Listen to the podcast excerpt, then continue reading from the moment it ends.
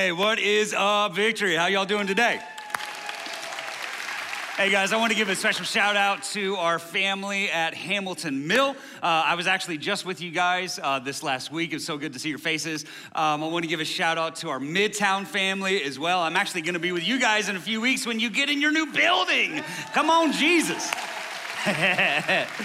and to all of our family online as well, hey, big deal that you're with us today. Hey, I don't know if we all know this, but you are part of a church here at Victory that believes in the next generation. Come on, we believe in our children. We believe in our middle school students, our high school students. We believe in upcoming young adults. We believe um, in the leadership. We believe in the calling. We believe in the potential. We believe in the dreams. We believe in the passions and the giftings. We believe in that and we invest in that. And we want to see our children really grow up to become everything that God dreamed for them to be. All right, and so we're investing in that. And so last week we actually made a pretty big announcement there at Hamilton Mill uh, that the lead pastors there who received the baton from Summer and I, Pastor Randy and Sherry, that they're actually going to be transitioning out of that role as campus pastors there at Hamilton Mill into what we would call a global role, overseeing the campuses and doing a lot of work here to, to keep advancing the kingdom here at Victory. And into their place, we're really excited to announce that Chris and Lisa Frith are going to be stepping in as the campus pastors there at Hamilton Mill.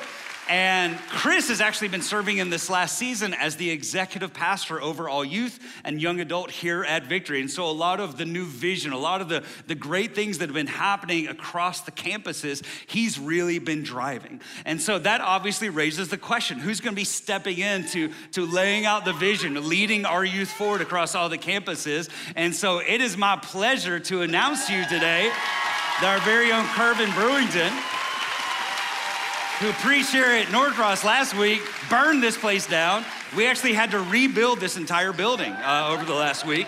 Uh, no, but uh, fantastic man, fantastic family. And so we're so excited to, to welcome you into this role and see what God's going to do through you in this next season. Amen. We're so excited.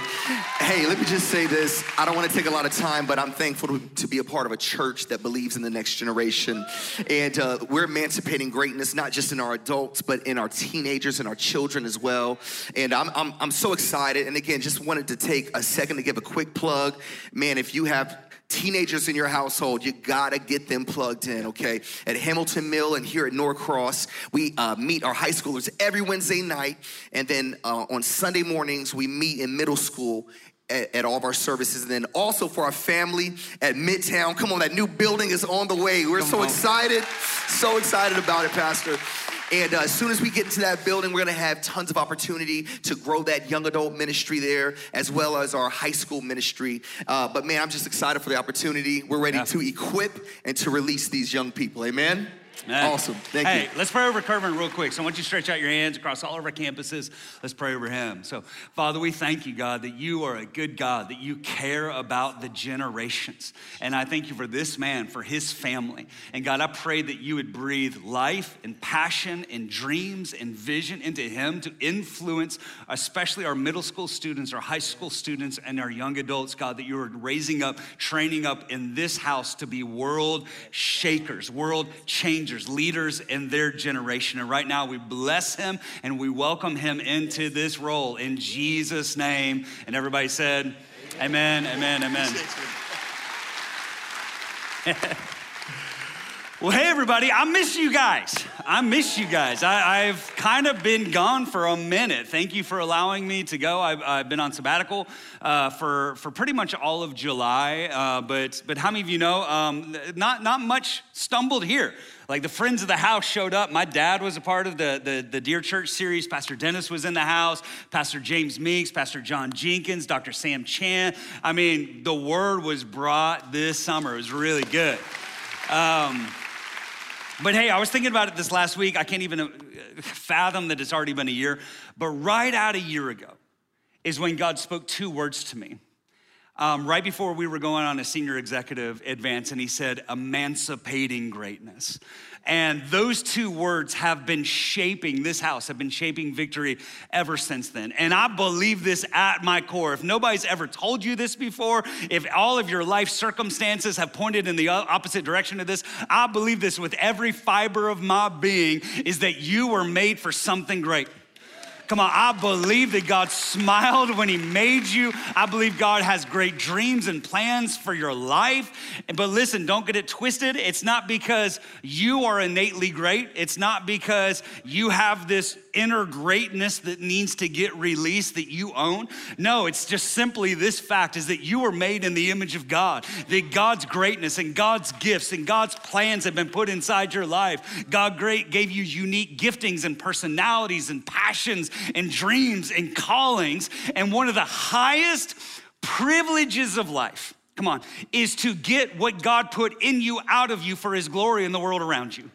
And that's what we're about here at Victory, is that the glory of God is man fully alive. All right? And, and, and in January, we kind of set the course really for the next two years. And we said this is that this year is all about health so that next year we can go. So that we can go next year. So here's the deal, guys. We are almost two thirds of the way through the year of health. So how you doing with that? All right, if you ain't on the bus yet, the door's open. You can get on. We're gonna keep moving. Don't get left behind. All right? And so here's the deal. Here's the specific question that we've been asking, even as we're looking at like our teaching series like this. We've been asking this that what are the excuses that we're gonna make next year when it's time to go? We're trying to think ahead, right? When it's time to start the business, time to step out of the boat, time to, to share your faith with your coworker, time to make disciples, time to step up into leadership. What's the thing inside you that you're gonna say, like, no, no, no, I can't do that? And, and so let's address it now and remove that excuse for them. Let's get healthy now, right? And so, what we've done, we've tackled some pretty big ideas. We've tackled this fact that we're made in the image of God. We've tackled um, this idea of how to overcome offense. We've talked about how to hear the voice of the living God. We've talked about how to live holy and set apart. Even this over the summer, I believe that God started healing some father wounds on the inside of us. And now we're ready to step into this next big area because I'm convinced of this, okay? I'm convinced of this. Is that if, if God called you and said it's finally time to release the book, it's finally time to step out of the boat, then too many of us would say, no, no, no, I can't take that risk. Because what if I fall? I don't have anybody to catch me.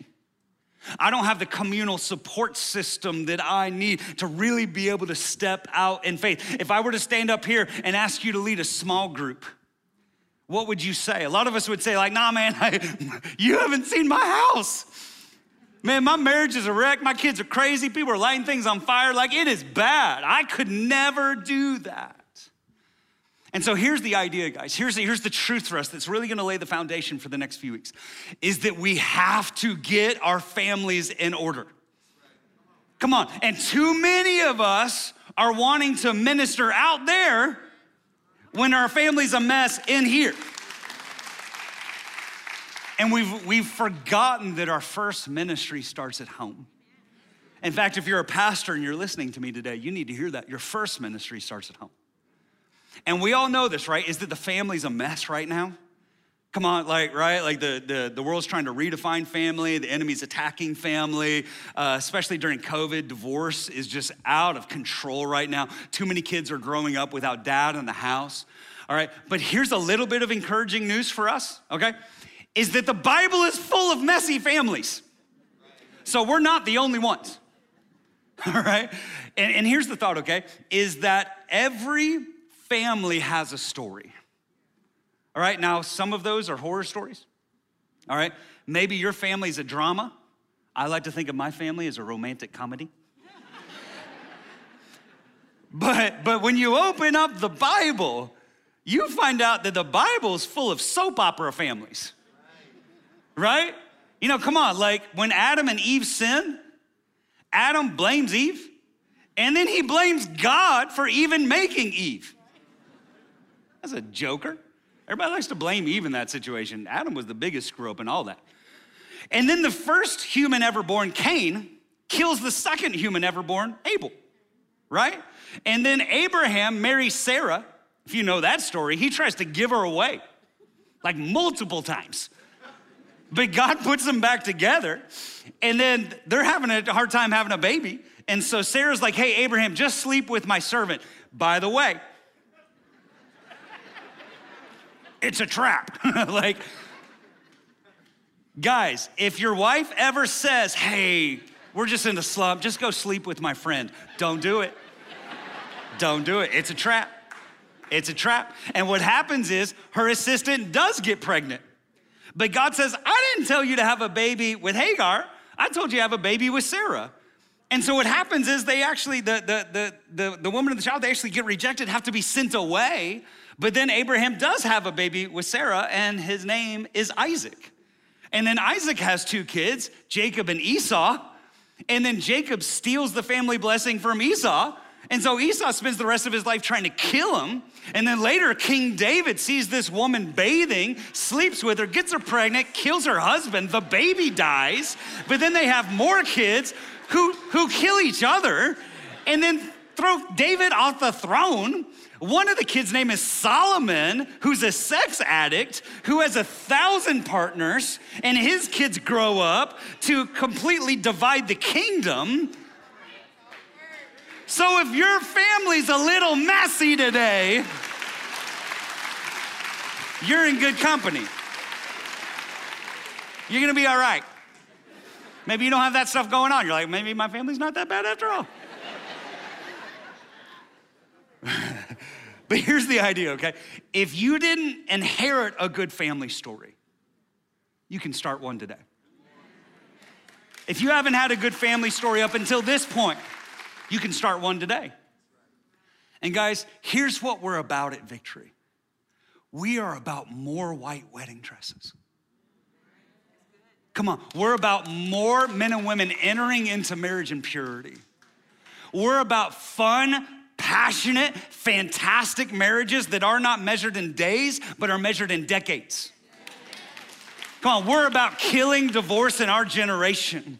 We're about parents who love their kids and kids who love their parents and training up the next generation of champions who love God with all their heart, mind, soul, and strength gonna be leaders in their generation. Listen, here at Victory, we are about second chances. We're about hope and restoration and new beginnings, regardless of what has happened in our past, because we're about forgiveness and we're about grace and we're about a deep sense of belonging. We're about having successful single seasons. Come on, S cubed. Come on, singles. We're about going through that season well and we're about amazing friendships. We're about community. Why? Because we're about building family. It's bigger than something we put on the wall, it's who we are. And so, what we're gonna do, we're gonna spend the next week, the next few weeks, tackling family. Okay, trying to get our arms around this. We're gonna talk about marriage. We're gonna talk about communication and parenting. We're gonna talk about um, uh, leading lost loved ones to the Lord. We're going to talk about leading a, uh, leaving a legacy. And so, whether or not you're a single or you're a single parent or you're a blended family or you're what we would call a traditional family, there's space for you here, right? Because uh, even though many of us would, would want this, the family's not as clean as mom and dad and two and a half kids and Fido, right? And the white picket fence. It's not that clean anymore. In fact, maybe this is all a little bit more family ish than it's ever been. And so for today, what I want to do, I want to introduce you to a new word.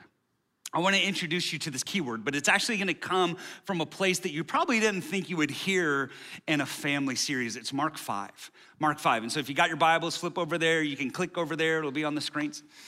And what happens in Mark 5 is this, is that Jesus um, sets sail from the, from the west side of the Sea of Galilee, over in that Capernaum area, the Jewish side of the Sea of Galilee, and he gets in a boat and he goes over to the east side, to the Gentile side, to the pretty messy side of the sea. I'm so glad that Jesus is okay leaving the clean side and going to the messy side of our lives.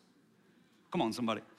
And when Jesus shows up, what happens is totally Jesus stuff, right? This demon possessed guy comes out of this cave, right? And it's straight up out of a horror movie. Like this guy, they, they've tried to chain him. He's broken his chains. He grabs rocks and he's cutting himself with the rocks. Like this guy's out of control. He's losing his mind. And what we find out is that he doesn't just have a demon in him, he has a legion of demons in him, which in the Roman military structure was four to 6,000 soldiers. This dude is lost. This dude's gone. This guy's hopeless. Thousands of demons inside this guy. And, it's kind of like, you know, for us, you know, if you bought a house and you walked in and it was haunted, you'd be like, deuces, right? You know, like, I'm out of here. Jesus does the opposite. Jesus walks in, the place is messed up, and he takes a step forward. He doesn't leave, he takes a step forward and he engages this demon possessed man. The demon starts shrieking in terror. Why? Because Jesus has the name that is above every single name, that the darkness is terrified of the light, and Jesus casts the demons out of this man. Why? Because Jesus has authority over whatever is oppressing you, that no one is too far gone, no one is trapped, that God God's arm is, is strong enough to rescue any person from whatever depth of, of slavery that you might find yourself in. And now this man finds himself there sober and in his right mind, right? Complete freedom, complete liberty. Why? Because he met Jesus. And then the, the locals kind of tell Jesus to leave, and Jesus is like, all right, now I'll say deuces, because I set this guy free. And the guy wants to go with them. And here's where we pick it up Mark 5 18. As Jesus was getting into the boat, the man who had been possessed with demons begged him that he might be with him. But Jesus didn't permit him to come, but said to him, Go home. Everybody say, Go home. Go home to your friends and tell them how much the Lord has done for you and how he has had mercy on you. And this formerly demon possessed man became the first missionary in that area. He went away and began to proclaim in the Decapolis, these 10 cities, how much Jesus had done for him. And everyone marveled. See, guys, I don't know about you, but I would want to go with Jesus too. But Jesus says, no, no, no, no. This next season of your life isn't to follow me around. In fact, I've already done the work that you need in your life. Go home. It's time to go home. And Jesus introduces us to this really important word that we find all throughout the New Testament, okay? He introduces us to this word home, which in the Greek is oikos. Everybody say oikos. Sounds a little piggy, but you know, let's oikos. We're gonna say it a thousand times over the next few minutes. Here's what oikos is oikos is the Greek word for household, which refers to the 20 to 70 people, blood and non blood, who made up the Greco Roman household. And so here's, here's what we have to begin understanding, okay, guys? This is a different culture. Um, than we live in. The, the, the society was set up a little differently. That houses, they didn't make houses like they do now right? Houses were not set up to be mom, dad, and, and a handful of kids, right? These guys lived together. These guys had extended family living together. In fact, um, we found I found like this cross section of an oikos. Can we put this up here? um, real quick? All right, so there's a lot going on in this picture, but imagine this is like a house cut in diagonal. Okay, and so it's two floors, but this is the kind of like the the nice oikos is what it would be called. So down there at the bottom right, you see like the kitchen. You see people inside there. And the top right, that's kind of where they were working. And then there's a little fire in the middle where they would gather together. And so um, the kids are over here. Some of the animals are there. Upstairs, there's all these rooms. And what it was, it was the entire extended family, blood and not blood, living together in this place. Why? Because there were robbers, because there were thieves. And so they needed each other. They needed each other for protection, for provision vision for friendship, so they grouped up together and they formed these sorts of homes where it wasn't just this us four and no more, but it was actually this communal sort of life together. You know, let, let, me let me bring in another verse here. So maybe maybe y'all remember this, where later on, um, t- uh, where Jesus is about to die, right? And Thomas asked him. He said, "Jesus, where are you going?" And G- what does Jesus say? Jesus says, "I'm going to prepare a place for you." Right? Y'all remember that? Well, here's what happens. That, that's Jewish wedding language, is what that is if you didn't know. Literally, what would happen is when, when a Jewish man proposed to a Jewish woman, he would say, I'm gonna go and prepare a place for you. And he would go back to his dad's house and he would build a room onto his dad's house.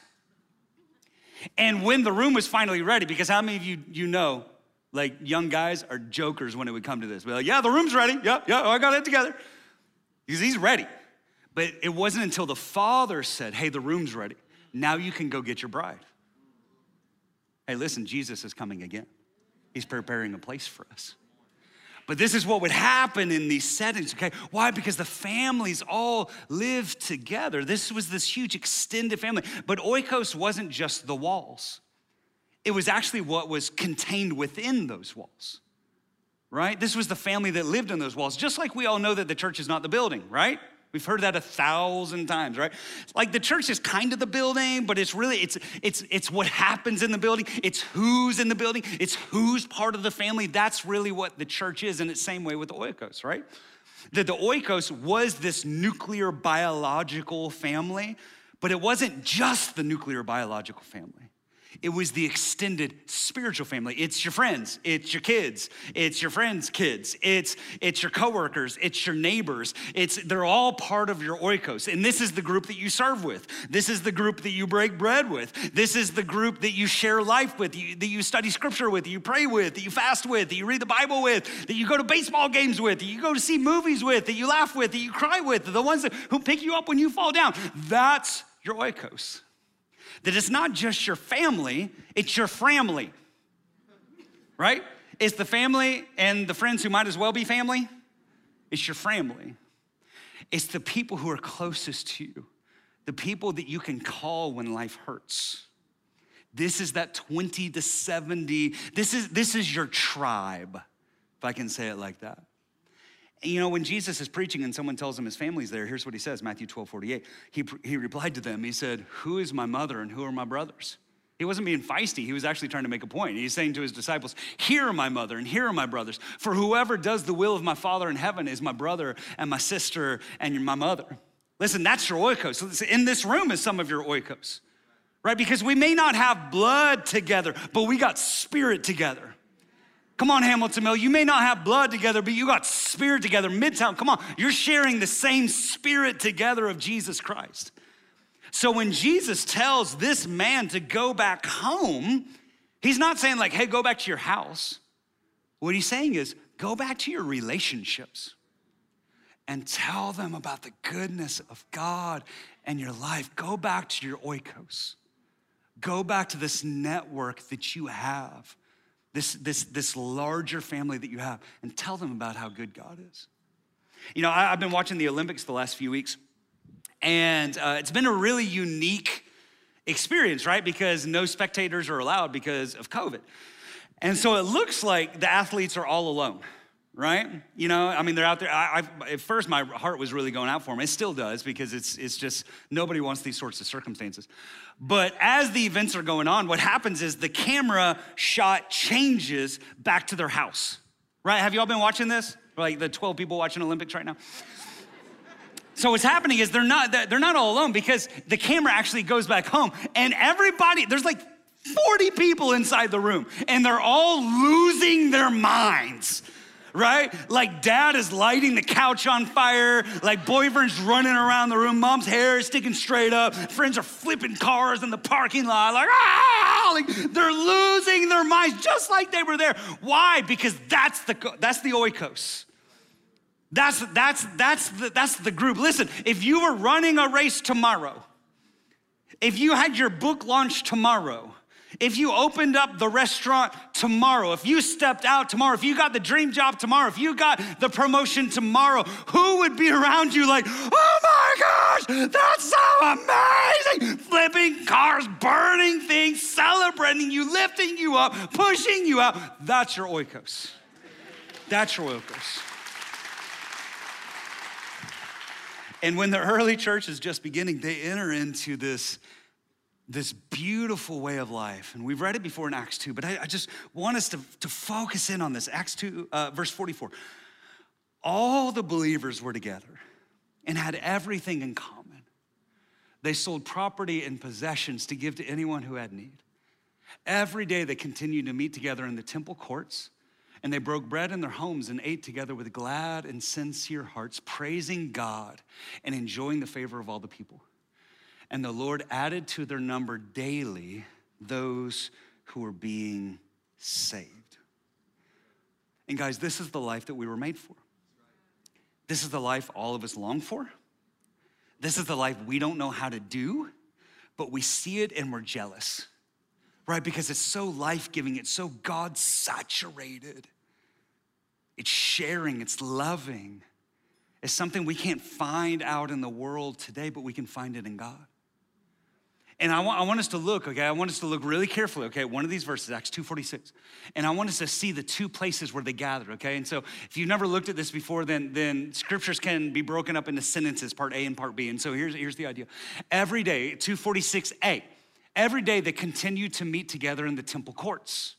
Acts 246b, they broke bread in their homes. There's that word oikos again. And ate together with glad and sincere hearts.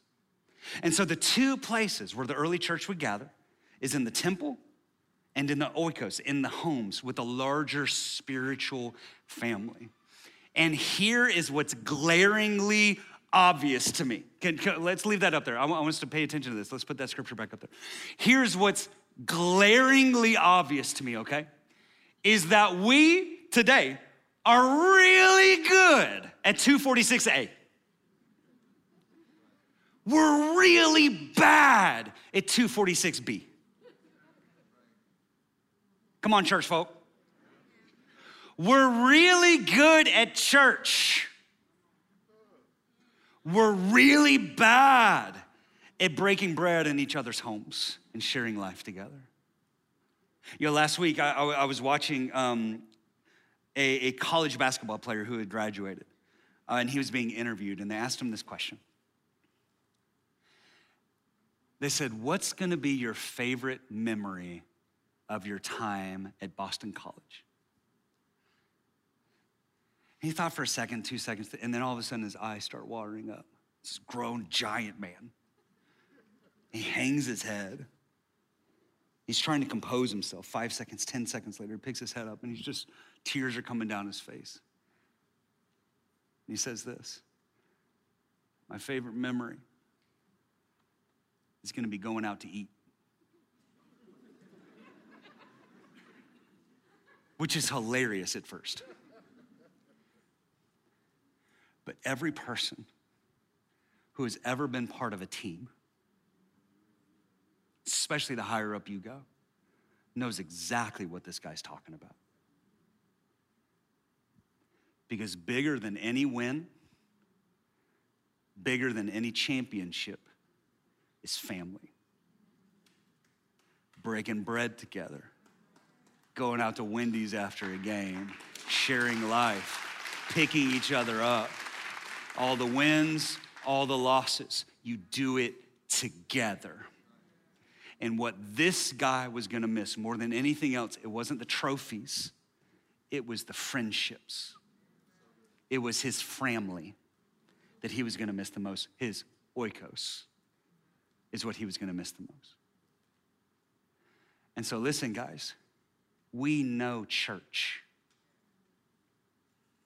We're really good at building big buildings. We're really good at assembling hundreds of volunteers, having amazing worship, huge production, right? Right? Engaging sermons, big youth ministry, big children's ministry. And all that stuff's great. We're really good at the big gathering.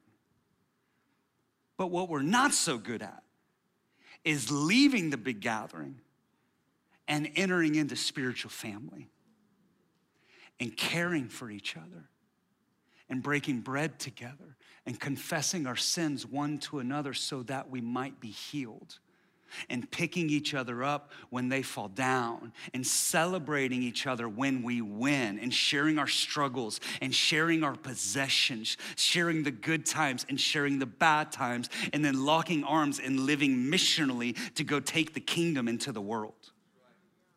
We're really good at the big, really bad at the small. And seeing, guys, here, here's how this plays out, okay? Is that persecution broke out in the early church.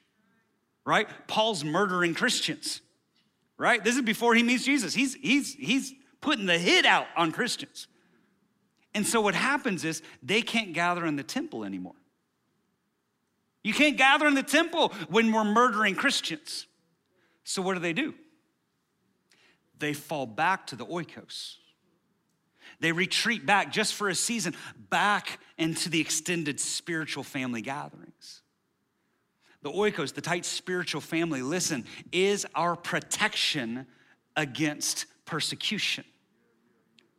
Listen, the oikos is our protection against the government. It's not lawyers, thank God for lawyers. The real protection against the government is each other. It's having somebody to pick you up, having somebody to lean on, having this extended spiritual family. You know, the, the oikos is our protection against epidemics. And if there's anything that this last season has taught us, there's anything that COVID has taught us, is that way too many Christians rely on the big gathering for our only connection to Jesus because we've forsaken the oikos. And we don't actually have spiritual family outside of this place. And so we rely on a Sunday fix. And listen, guys, I'm not against the large gathering, but I am against only seeing each other one day a week.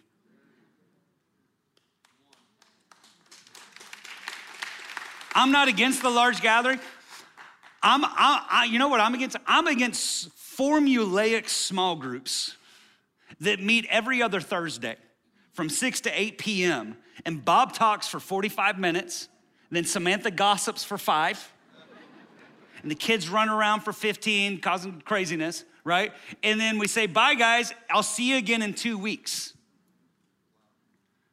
I'm against a Sunday centric Christianity that doesn't know how to love neighbor when we leave here. Because we have to gather in the temple and we also have to gather in the oikos. That's what we're called to do. And we cannot trick ourselves into thinking that we actually have real, deep, vulnerable, life giving spiritual family on a Sunday morning. I'm sorry. Hate to burst your bubble. You can disagree with me all day long, but listen, it's too easy to walk inside these doors. Hamilton Mill, Midtown. It's too easy to walk inside these doors, lift your hands, sit down, stand up, amen, and you turn around and you walk back out and you never move past surface level with anybody. It's too easy. I'm I am tired of meeting people who have been here for 6 months but don't know anybody. And listen, that's kind of on you, but it's really on us. Because we're so focused on us four no more. I gotta go get my kids, I gotta go get the appointment, I gotta go do the thing, that we never actually open up our eyes to have family. And here's the really tricky thing about that way of living is that it feels like it works until something breaks. It feels like, oh, this is great. I'm going to church on Sunday. It's really good. I, I mean, that's, the, that's my only spiritual thing. But it, it feels like, listen, it, okay, I'm going to step on your toes. It feels like it works when you're just streaming at home. Feels like it works until something breaks, until the addiction comes roaring back, until your spouse files for divorce, until the kids go crazy, until you lose your job it feels like it works until something breaks. And then what happens is you start banging the church doors down, showing up at the office. Why does nobody care about me? Why does nobody come on? And what you want in 10 seconds is what you've forsaken for the last 10 years. I want somebody to care about me. I want to, why does nobody know my name? Because all you've done is come in and you sit down and then you go back home. All you've done is clicked online and then you click off. We're called to the temple, but we're also called to the oikos. And here's what we have to understand, guys God's story in the Old Testament centers around the biological family, right? The moms, dads, the grandmas, granddads, the, the, the, the grandchildren, centers around the blood family. But God's story in the New Testament centers around the spiritual family. God's story in the Old Testament revolves around the biological family. God's story in the New Testament revolves around the spiritual family, which can be the blood family, okay? But it's bigger than the blood family. It's the oikos, it's the uncles, it's, it's the cousins, it's your coworkers, it's your neighbors, it's, it's the, the people that you go to church with, it's people you do life with. That God's story finds its home in there. Listen, the oikos is the primary vehicle for the gospel that God has today. It is not a Sunday morning gathering. It's a group of people who are on spiritual mission together out into a lost and dying world. And we see it all throughout the scriptures. Listen, remember when Jesus sends 72 disciples out? Right? Remember that? He sends them out to go into the oikos. He says, Hey, if you go, in, go into a town and that town is, is receives you in, let your peace rest upon, upon the oikos there as you're gonna go in to these larger gatherings. You're not just going into a house with mom and dad and two kids. No, you're going into this whole family network, this family network, right? When, when, when uh, Paul taught in Ephesus, it says that he went oikos to oikos. He went house to house. But again, that's not him sitting down with four people. No, it's him sitting down with like 50 people who are all doing life together. It says uh, uh, in, in, in, Corinthians, right? When, no, in Acts, when Paul and Silas are locked in jail and then God frees them with an earthquake, right? And it says that the jailer's whole household comes to the Lord. That's his oikos. It's not just him and his wife and his two kids. No, it's his whole family network comes to the Lord. Why? Because God's primary way of working in the New Testament is through the oikos, it's through the spiritual family. Thank God for the biological family. But I have good news for you today, guys. Your biological family may may be a mess. You may be an orphan. You may be a widow. And listen, the world tells you, and even you see it in the Old Testament, is you're in trouble. You're lost. Nobody cares about you. Why? Because the stories, even in our world today, revolves around the biological family, which is a mess. But God's method today is through the spiritual family. And so your mother and your father may have forsaken you, but God receives you in. You're adopted. You're part of the family. You have mothers in this house and brothers in this house and dads in this house. And you could have spiritual children in this house. You are an orphan no longer. You have a home. You have a home in the house of God. And that's where family begins. It doesn't begin with blood, it begins with spirit. And listen, thank God that it can trickle out from here. But some of you, you're about to go home into completely broken messes because you're the only person in your family who believes. Maybe some of you are online right now because you're the only person in your family who believes. You're welcome into this spiritual family. You're not an orphan, you're not an outcast, and you're not alone. And so, what we have to do is we have to, if I can say it like this, we have to pull up a few extra chairs into our circle and make more space for more family. Because this thing is not about us four and no more. This thing's about friends. This thing's about neighbors. This thing's about coworkers. This thing's about the people who are sitting around you today. And listen, you may be saying, no, no, we're fine. I tell you in the name of the Lord, your family needs family. Because again, what, happen, what happens when you lose your job? Oh, no. But if you're actually in oikos, we support each other. Your family needs family, and others need your family. Because one of the greatest benefits of being involved in oikos, being involved in spiritual family, is that we can actually see, not just here on a Sunday morning, we can actually see what healthy family looks like. Go with me, okay? One, one of the biggest problems today is that people don't know what a healthy family looks like because their family was broken. And so that's why so many people don't want to get married right now right? Because all they ever saw was their own family, which was broken. So many, people, so many married people, they don't want to have children because all they ever saw was their own family dynamics. And so I, I don't want to do that. I want to bring a child into all that mess, right? And so we're hopeless. But think about this think about this. In, in, the, the, the, first century, in, in biblical times, a disciple would follow the rabbi. Okay, why? They wouldn't just sit there in the temple and hear him lecture, but then they would go with them. Why? Because they wanted to see what he saw and they wanted to hear what he heard and they wanted to see how he talked. They wanted to see how he treated people. They learned from hearing him pray.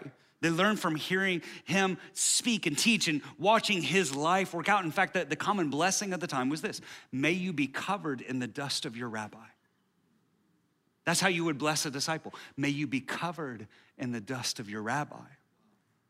Because they were saying this may you follow your teacher so closely that you get covered. May you follow them so closely that, that his ways get on you.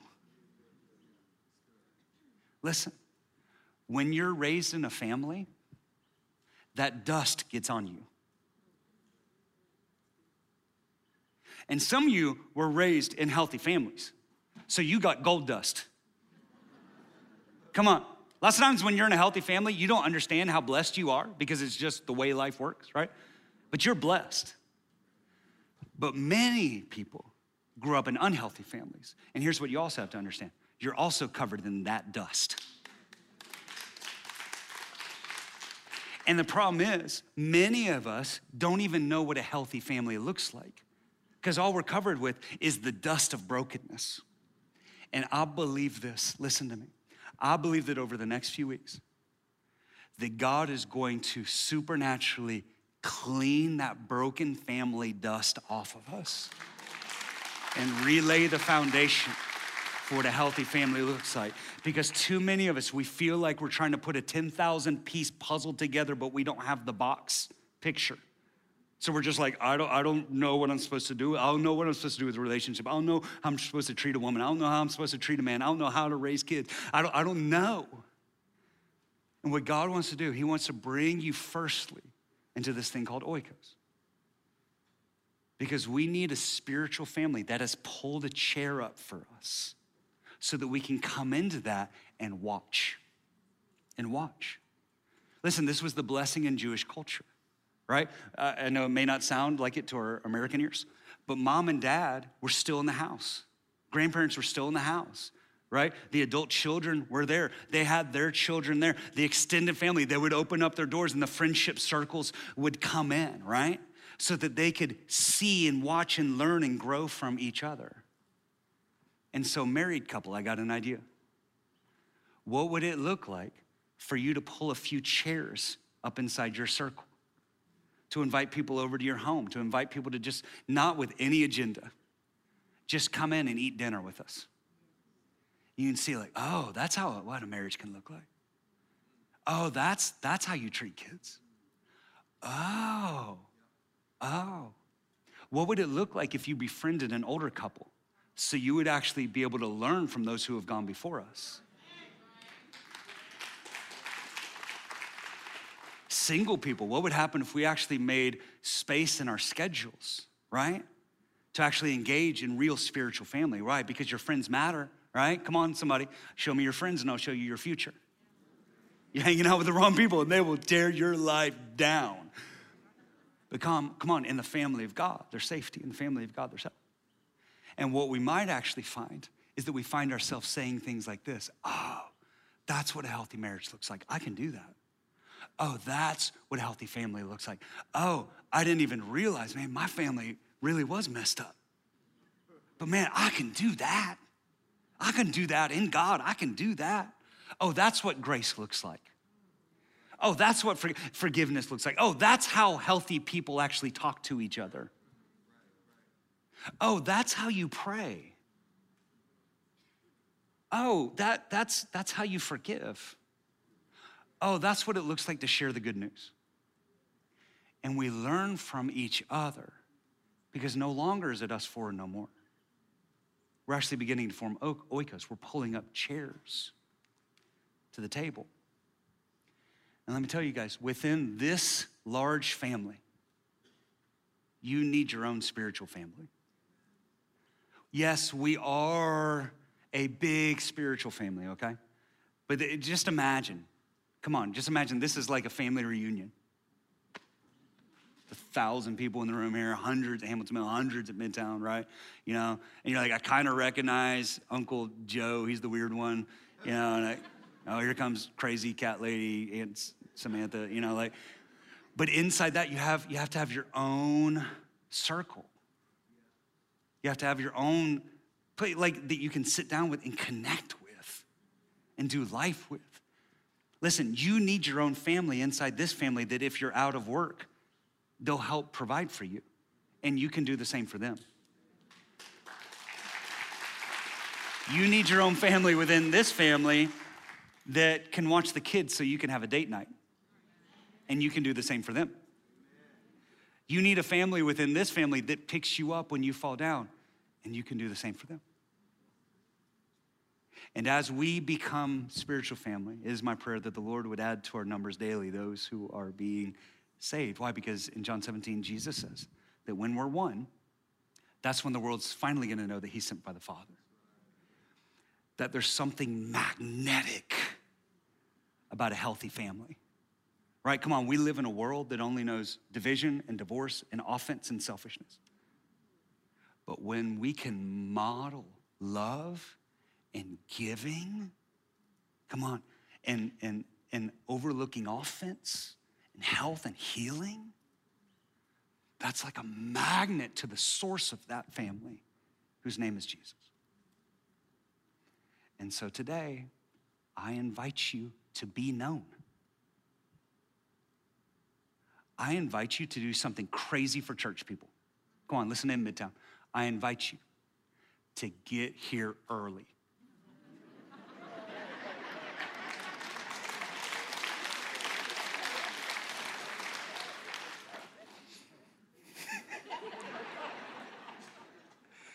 I'm going to step on your toes real quick, but hey, listen, I do the same thing. Okay, so listen. One of the greatest signs of selfishness is when we get here late. Because what we're saying is, this thing's only about me. I don't care about the rest of you jokers, right? I'm just in here and then I'm gonna leave. What would happen if we actually came early and we met somebody? What would happen? I'm gonna guilt trip you from leaving fast. Forewarn. What would happen if we walked slowly through the lobbies when we leave? and like looked around for somebody else walking slowly. and met somebody, introduced ourselves to them. What would happen today, Hamilton Mill? Come on, that when we're picking up our kids from children's ministry, we see who our kids are talking to and go and meet those parents. What would happen if we actually invited somebody out for a meal today? What would happen if you went on victoryatl.com and joined a small group? And then when you're in that small group, you're like, no, no, no, no, we ain't doing the every other week thing and I only see you guys once every 14 days. No, I need, a, I need some people I'm gonna live life with. What if we actually called and checked on some people that we haven't seen in a while? Come on, it's COVID, man. Things are crazy right now. What would happen if we actually called and checked on some people? What would happen if you reached out to some family, right, that you haven't seen in a while? So, right now, I'm gonna give you an opportunity to make your circle a little bit bigger. And extroverts are gonna love it. Introverts, we're gonna get through this together. Okay, here's what we're gonna do. Don't run out of this room. Hamilton Mill, Midtown, I see you. I'm gonna give you five minutes. Okay, and then we're gonna close up. I'm give you five minutes to talk to, talk to somebody that you don't know.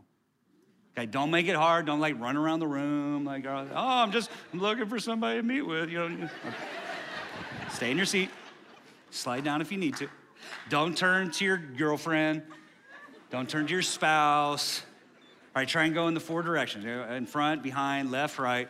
Okay, if there's two people already grouped up and you're like the orphan, be like, hey, can I? Yeah, that's all right. Okay, but I'm really aim for two, okay? Because we only have a few minutes. And I'm gonna give you three questions, all right? so that you can just crack beneath the surface. Online, listen, it's a little bit difficult, but Pastor Stevens actually going to pick up that baton. He's going to take take over right now, and I'm going to give you three questions across our campuses. Here's here's the three questions. Okay, can we can we put these up real quick? Um, I want you to say your name. The first one's kind of like a catch-all, but name, how long you been at Victory, how you found Victory. Okay. Second question, super spiritual.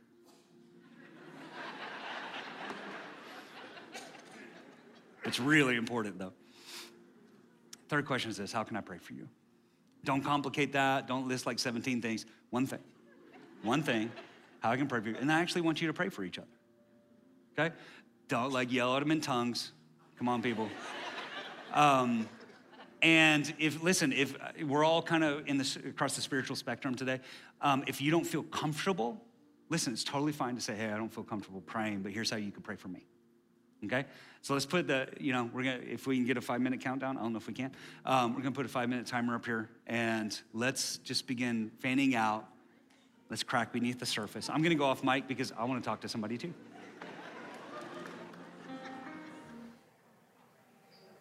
All right, so this is a great way for us to be able to connect online. Just like Yep. Pastor Johnson said, the, the, really the, the best way to experience this is we have a chance to be in the room, but we have not forgotten about you guys. So we want to give you a chance to participate as well. We're going to mm-hmm. drop the questions into the chat right now. I want everybody to participate. So if you're watching on your TV, go ahead and pull up your cell phone, jump on YouTube, Facebook, or even the website, live.victoryatl.com, and let's learn a little bit more about each other. All right, so the questions are Uh-huh. real simple. Why don't you go ahead and like kick us off with the first two? I, I want to hear how you got to victory and what your favorite dessert is. Sure, sure. So we actually started coming to Victory in 2015. Um, it was actually kind of by chance. We were going to go to First Baptist Atlanta, and then we were like, ah, let's go check out this Victory Church everyone's talking about. And so I have to give my, my husband credit because it was his idea. Smart man, Mike. Yes, as soon as we came, we heard Pastor Dennis preach, and it was love at first oh, sight. Oh, that's awesome. Very Yeah. cool. All right. Now, like Pastor Johnson said, the real spiritual question Uh-huh. What is your favorite dessert? Favorite dessert? Ah, if I had to pick, because I don't do a lot of dessert, but if I had to pick, I would say churros with some vanilla ice cream. Oh, great answer. Yeah. Great answer. Now, make sure you guys are putting your comments down because in just a few seconds, we're going to be referencing live right Mm-hmm. now the very things that you guys are putting down on whatever platform it might be. So make sure you put your answers. We're going to be, be talking about them in just a few seconds. Okay, I came All to the victory Mm-hmm. from your final destination, which is way back in the early 2000s. It was a Huh. big outreach event they did. Okay. We saw so many people come to Christ. I had a chance to visit all the way back then. Uh-huh. And then let's see, uh, my favorite dessert. Okay, I love tres leches. Oh, okay. Absolutely Okay. love it. Okay, so we have somebody on YouTube right now, Frederick Williams. His favorite dessert is apple crumble pie. All Mm-hmm. That right, sounds my friend, that that is That sounds really that's good. some wisdom right there. I could have one of those right now. Camille. She's been coming to Victory for five years. Thank you for being a part of our church, Camille. Yes. Your favorite dessert is ice cream. All right, I, I think Yeah. we're all going with the real Who doesn't staples like here. ice cream? Yeah, ice cream. you scream. Every uh, my kids definitely scream for ice cream. On Especially in Facebook, the summer. we have Kenyon Walker. Uh, So her same story like yours. Her husband found victory about 12 years ago. Okay. First online. We had an online Oh, campus all the way back then while we were streaming, and now she has the chance to be a part of our campus Look now. at so that. thank you so much, Carrie Ann Walker. Glad that you have a chance to be a part. That's awesome. All right, now let's get into some of my favorite parts. Being Yes. able to hear what some of your prayer requests are. Yeah, So if you can have good. Mm-hmm. somebody pray for you right now, what's the one thing you would say? Please pray for me about this. Sure. So mine is a little more kind of about some of the things happening at Victory because in my role with missions, we are getting ready to do some mission trips. And I am just really asking for prayer that God would make a way because there's so many things that Oh, are yeah. uncertain right now. So and we're making plans and we want our plans to be His plans. But just asking for prayer over everyone that's signing up and Yeah. everyone that's going to be going on a trip next year. Well, with 20 mission trips Yeah. going on next year, that's going to be a lot. With my Yeah. kids going back to school, I would love for you guys to pray for me and my family. You know, it's it's still kind of online and in person. Yeah. It's so hard for kids to navigate and for parents as well. So we, we would love for prayer requests for that. So as you're seeing the other prayer requests right now, I hope that you guys maybe put down like, hey, I see your prayer request. I'm praying for Yeah. you. Like, let's see, we have um, Shawnee right now. I think that she is on the website. She put down that her her best friend is a member. That's how she she found us, and she would love for prayer for your marriage. We got you. We're going to be praying over all these later on. And let's see, Frederick, you would let prayer just to continue to grow as the man that God has called you to be. I love that heart. I really appreciate that. Let's see. For Carrie Ann, we referenced you earlier. You would love prayer requests for your friend Tamisha, who just lost. Oh man, that's this is a hard one. I'm so glad that we have a chance to see Yeah. what so many people are walking through. Her friend just lost her two um, boys in an accident from this Wow. past Monday. Obviously, I'm, sure it's hit the family really hard, but we as a church get to pray for and support this family. And some of these things we would never know Right. if people don't have a chance to be involved within the family and share these experiences. Okay, so here's here's someone else from Facebook from John. His name is John. And you would love to just to pray over your mental health. I mean, I bet Okay. a lot of us could Yeah. say amen That's a over good that one. with all the stress this past year. Hey, for everybody that would say that they've been feeling that, we're praying for every single Mm-hmm. Absolutely. one of you. Now, I think Pastor Johnson is coming back up now, so let's go ahead and go back to him. Alrighty.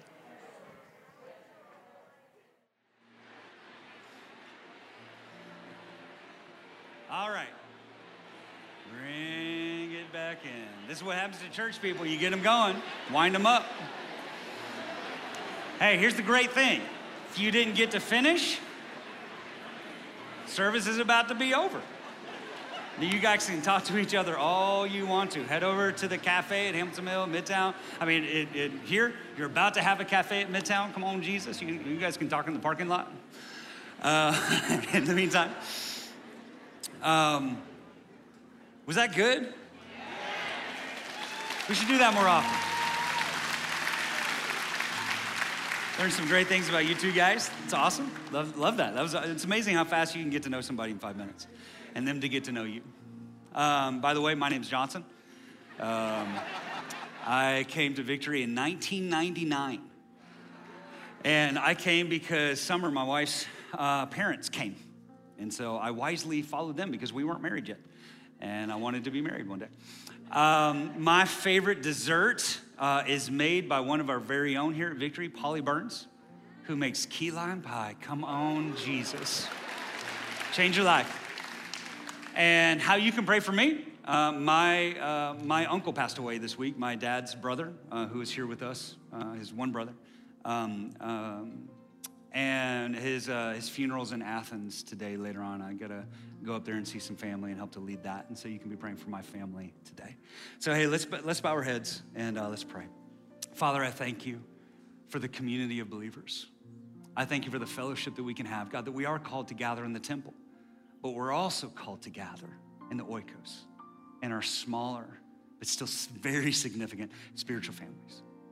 And God, I pray that in this house, you are building family in the name of Jesus. True, legitimate, beneath surface level, intimate, belonging spiritual family. And God, I thank you that that's all possible because of Jesus. And Jesus is the one who encountered that oppressed, caged man in Mark 5. And he set him free. And he's still doing the same thing for us. And so here's the deal, guys. You may feel like your family is beyond hope. I know your family's not beyond hope because Jesus is alive.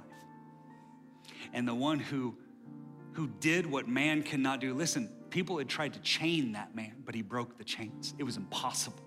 But when God showed up, what's impossible with man is possible with God. And so Jesus can heal your family. Jesus can heal your past. Jesus can prepare a hope and a future for your family. Listen, I believe that even what man is trying to separate, what the enemy is trying to destroy, God is well able to put together and give you truly a hope and a future in Jesus' name. And so, some of you today, you need to say yes to Jesus. You've been kind of living your own life, trying, trying to forge your own way, but it's not working. But we can be saved by grace through faith in Jesus Christ. We can be born again, and the old things are passed away, and all there is is new. And so, if today you say, I need to say yes to Jesus, I want to lead you in this prayer, okay? And so you can repeat after me. Say, Jesus, I believe you're the Son of God, died on the cross, rose again, that you're alive. And right now, I repent of my sin, of my way, of my pride, of my selfishness, and I turn to you. I put my faith in Jesus. And through that faith, by your grace, I believe that I am forgiven, I am free, I am whole, I am new, and I'm now in the family of God. You are my Father, and this is my family. In Jesus' name. And everybody said, Amen, amen, amen. Let's give praise to the Lord.